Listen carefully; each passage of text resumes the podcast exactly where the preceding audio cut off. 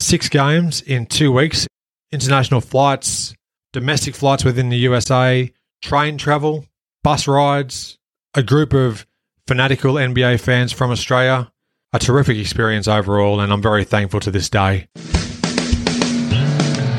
Then you are in Australia right now. You're talking NBA basketball. You're talking great teams. You're talking great individual players. Takes it off, and there's number 23, and of course, Johnny goes nuts. We're all getting goosebumps thinking about it now. I just tried to go out there and play my game. I have no idea what you're talking about, Adam. I don't like anybody. I'm not a people person. Strand, you made the pass. Yes. Christian, can you catch the ball? Yes. All the stars were aligned and all the muscles fired at the right time, and I was able to get off the ground and throw one down. I was saving that as a surprise for you. And now, introducing your host for In All Airness, Adam Ryan. Welcome to episode 121. Thanks for joining me. Today, I discuss my 1994 NBA tour. Approximately 20 basketball crazies here in Australia flew to the USA for two weeks of NBA experiences we'll never forget. It was an amazing time that I've occasionally mentioned throughout the course of this podcast's existence. You're about to hear me reflect on that trip, enhanced with additional research and select audio clips. I also share a few unexpected twists and turns that I guarantee even the most ardent fans of the show have never heard before. Once you've listened to this episode, I recommend episode 37. A great mate of mine, Aaron Steen, joined me to recap the 1994 NBA season. That conversation is a perfect complement to what you're about to hear. Show notes for this episode and access to a huge archive of past episodes are available at inallairness.com. I'll preface this episode by saying that Michael Jordan's October 1993 retirement from the Chicago Bulls was just weeks after the deposit for my USA trip had been paid. Kramer's lawyer on Seinfeld Jackie Chiles said it best. Mr. Chiles? I am shocked and chagrined. Mortified and stupefied. Now, onto the show. On January 14th of 1994, the trip began. It was a quick flight from Melbourne to Sydney, followed by a long haul flight from Sydney to Los Angeles. Due to time differences between Australia and the USA, we flew out of Sydney on the morning of that night's first game of the NBA Tour. It was game one of six Charlotte Hornets versus the LA Lakers at the Great Western Forum in Inglewood, California. It was an incredible feeling just to pull up to the forum under lights in our tour bus. I'm about to head in and see my first NBA game, aged just 18, a young kid from Australia. It was a 7:30 p.m. tip-off in front of 16,011 per basketball reference.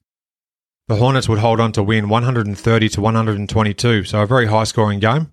This was Alonzo Mourning's second game back from an ankle injury, and he would score 14 of the Hornets' opening 18 points to start this game, finishing with 30 points, 17 rebounds, 4 assists, and 2 blocks. Hersey Hawkins had 25 points, Del Curry, 19. Great friend of the show, Eddie Johnson, had 17 points. Muggsy Bogues, 10 points and 12 assists. And Scott Burrell, another great friend of the show, had 10 points in just 14 minutes. For the Lakers, Nick the Quick Van Exel, for the second straight game, made five three pointers, tying a then Lakers record for made threes in regular season games. Van Exel had a great game with 29 points and six assists.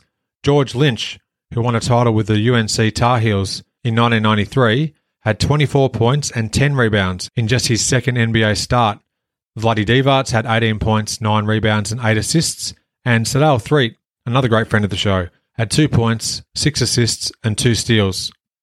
On January the 16th, we flew from LA via Minneapolis St. Paul on to Chicago. And just for what it's worth, Minneapolis would be host of the 1994 NBA All Star game, not even a month later.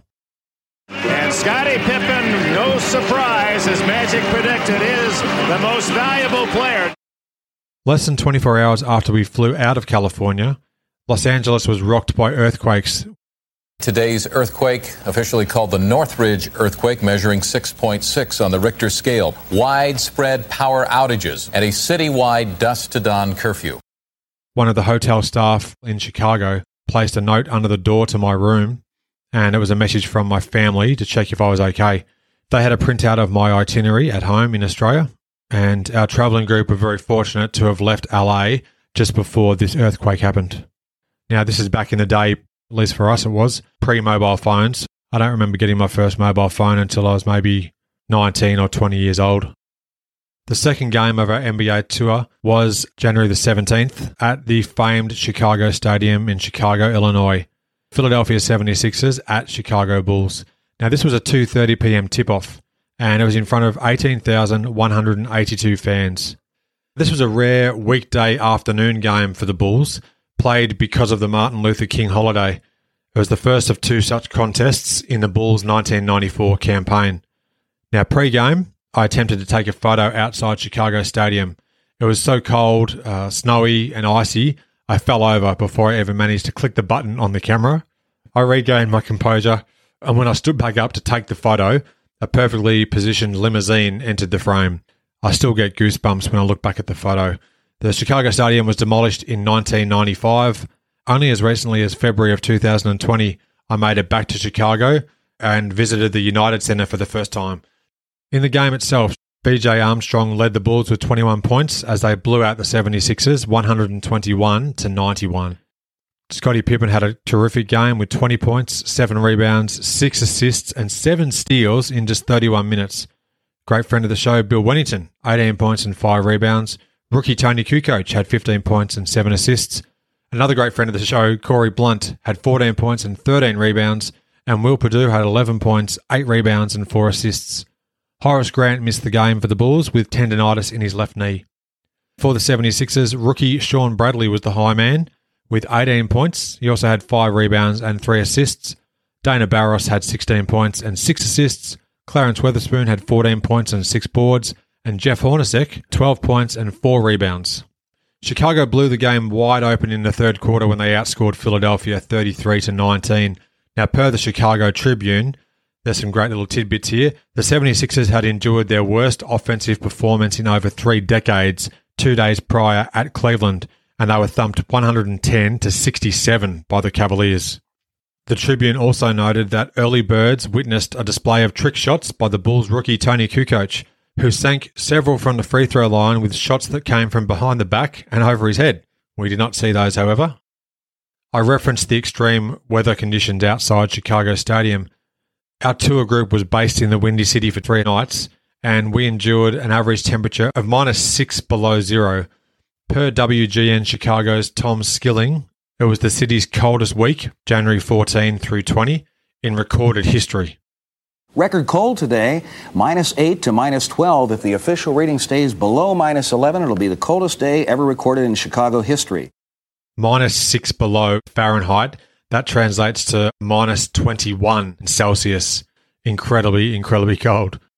The scheduling gods were not on our side for a few of the games we saw in person on this tour. The results weren't as close as we obviously would have hoped them to be. The Bulls' next two games, for instance, also played at home in Chicago, were one point wins versus Washington, and then a most memorable victory over rival Reggie Miller and his Indiana Pacers Look for Miller to pop out. He'll get the screen from Mitchell. Five seconds, four seconds, three. Here he comes. Fade away. Yes, Miller hits a big one. It's not a three. With eight tenths of a second wow. remaining, Reggie Miller takes the bows at the stadium in Chicago. Toni got it, put it up, look out! He got it! Is it a three? It's a three! They win! Bulls win! Toni Kukoc, 0.8 seconds. Yes. The third game of our tour was on January the 18th. We travelled on a bus from Chicago to Milwaukee to watch the Pistons take on the Bucks at the Bradley Center. Played in front of 12,879 fans. It was a 7:30 p.m. tip-off. I made my way courtside pre-game and witnessed recently acquired Piston, a 1993 All-Star Sean Elliott, hit a tremendous streak of consecutive shots within the confines of the three point arc. It was just great to be there, only meters away from him, just behind the stanchion I was watching, as he hit swish after swish after swish. He was the only player on the floor at the time, so clearly we arrived very early ahead of the game that night. 1994 was the only season in Sean's 12 year NBA career that he wasn't wearing his familiar San Antonio Spurs colours. He was with the Pistons for 292 days before returning to Texas and being named an All Star for a second time in 1996. Milwaukee managed to hang on for a 32 point victory in this game. However, it wasn't the laugher that it may have seemed. The Bucks had a 13 point lead after three quarters and then blew it open with a 39 to 20 final quarter. During this game, Theodore Blue Edwards dunked the ball so hard the game had to be halted as the stanchion needed realignment. The final score was Milwaukee 123 to Detroit 91. Jon Barry had 21 points for the Bucks. It was a then career high for him. Eric Murdock had 18 points and 10 assists. Todd Day had 17 points, including 13 in the fourth quarter. Frank Brickowski had 15 points and 8 rebounds. Derek had a strong game with 12 points and 10 rebounds. And Ken the Snake Norman slithered his way to 11 points, 7 rebounds, and 6 assists.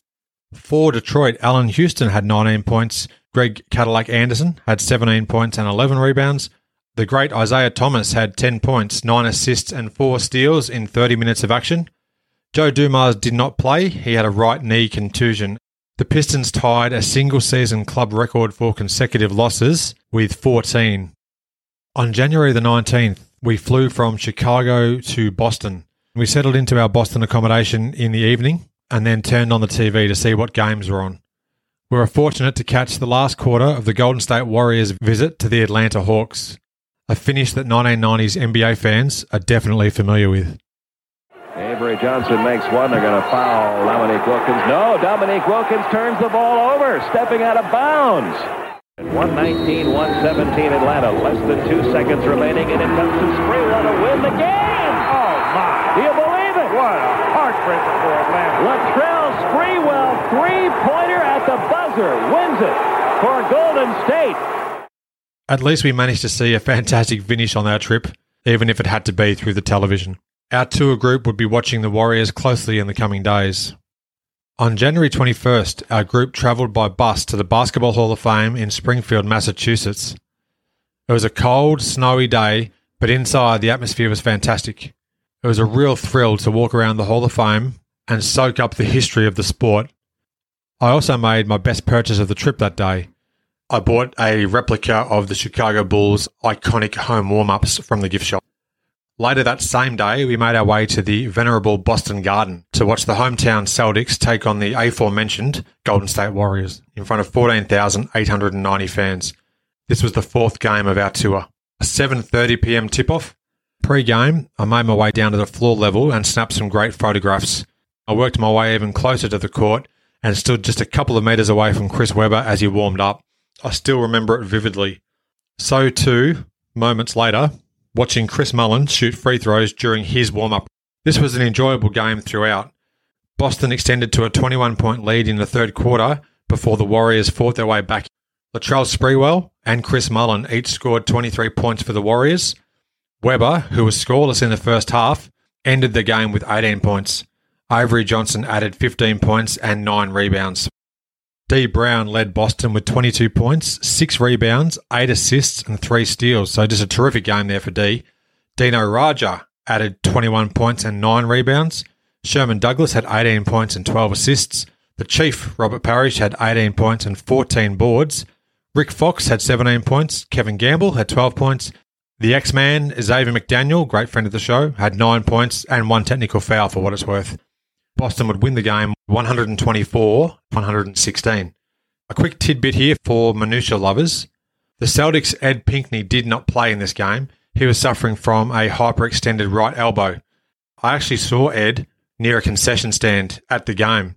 However, I was too in awe to, to approach him and say hello.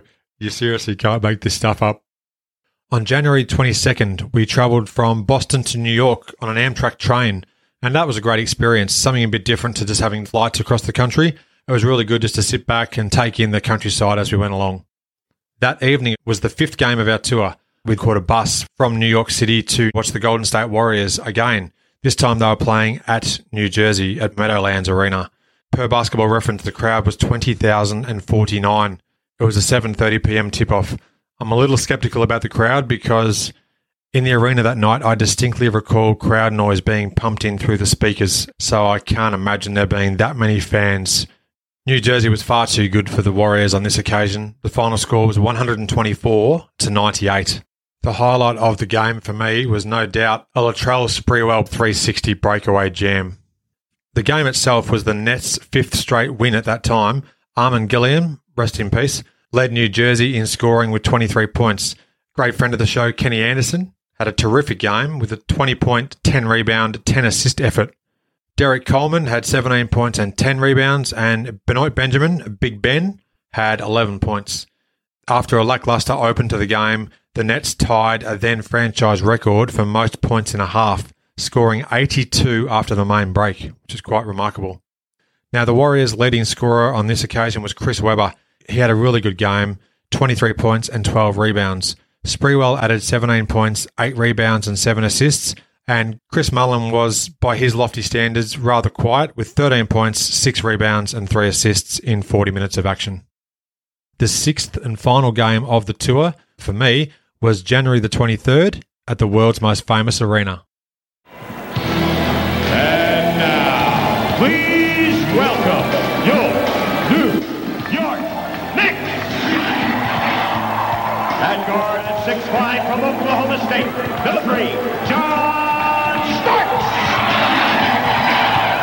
At guard at 6'2 from UNLV, number 50, Greg Anthony. At forward at 6'8 from St. Louis, number four, Anthony Bonner.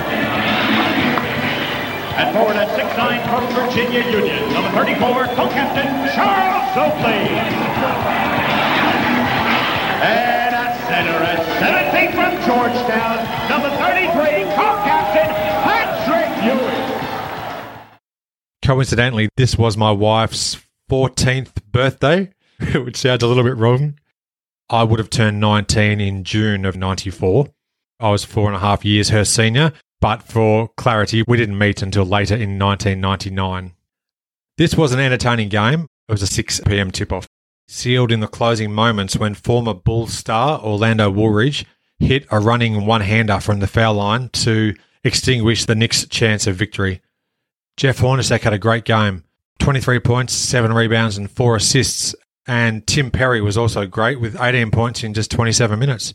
The ever reliable Clarence Weatherspoon had 17 points and 8 rebounds, and Dana Barros added 16 points and 6 assists.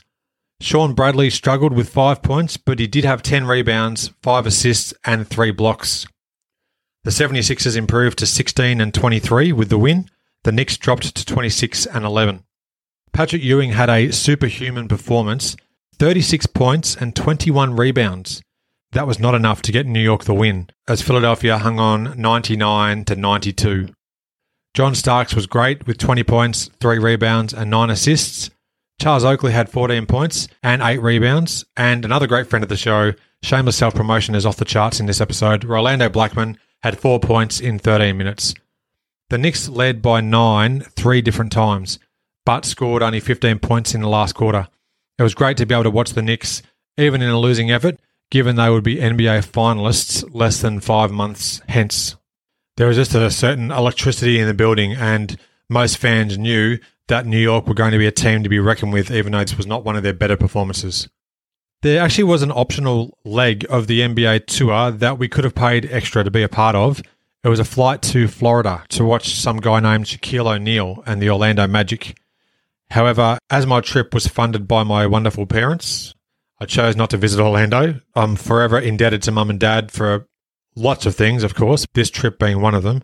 And they gave me the opportunity to head over to the USA, aged just 18, to further enhance my ever growing love for the NBA. On January 26th, I flew from New York via Memphis and Dallas Fort Worth to LA, and then from LA to Sydney. Our flight back to Sydney had its arrival delayed, which actually meant I missed the connecting flight back home to Melbourne in Victoria. Eventually, I did return to Melbourne and had my mum, dad, my brother Luke, and my grandparents on my mum's side, Jim and Eiley, all waiting for me at the airport. It was just an incredible trip and something I still think back on regularly to this day. Six games in two weeks, international flights, domestic flights within the USA, train travel, bus rides, a group of fanatical NBA fans from Australia, A terrific experience overall, and I'm very thankful to this day.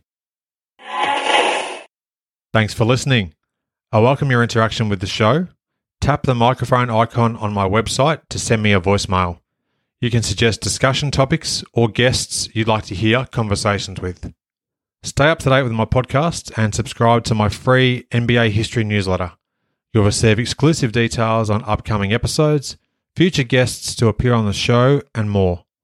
Sign up via my website or simply email me in all airness at gmail.com. You can follow my show in various ways. Search in all airness, three words, on your listening app of choice. The show is available on most platforms.